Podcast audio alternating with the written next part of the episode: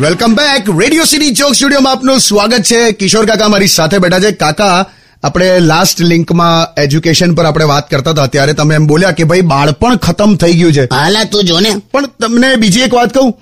એમાં ખાલી વાંક છોકરાઓનો છે એવું નથી. મેં ક્યાં કીધું છોકરાનો વાંક છે? અત્યારે એવી સિસ્ટમ થઈ ગઈ છે કાકા કે ઘણી પ્રાઇવેટ સ્કૂલ્સમાં એવી કન્ડિશન હોય છે કે તમે સ્કૂલની બધી ખરીદી જે હોય ને એ બધું તમે સ્કૂલમાંથી જ લેવાનું. કાંક તો સ્કૂલના રેફરન્સથી જ લેવાનું. એટલે બુક્સ હોય તો કે સ્કૂલમાંથી લેવાની યુનિફોર્મ તો કે સ્કૂલમાંથી લેવાનો બેલ્ટ શૂઝ બધું સ્કૂલમાંથી જ લેવાનું. અને એજ્યુકેશન એના માટે પ્રાઇવેટ ટ્યુશન કરવાના. ખરું થઈ ગયું લા.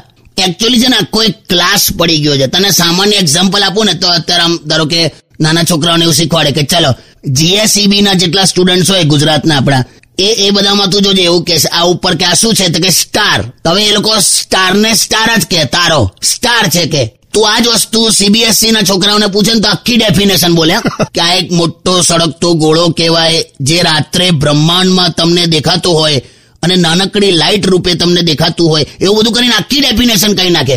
અને આ જ વસ્તુ તું સરકારી સ્કૂલના છોકરાને પૂછે ને તો હું કે ખબર? જો કે એ મારા મોટા પપ્પા છે. ગુજરી ગયા કે મોટા પપ્પા અને પછી ઉપરથી તારો થયા ને. હવે આ ઠીક છે પણ આખું જનરેશન બદલાયું છે એ વાત સત્ય છે.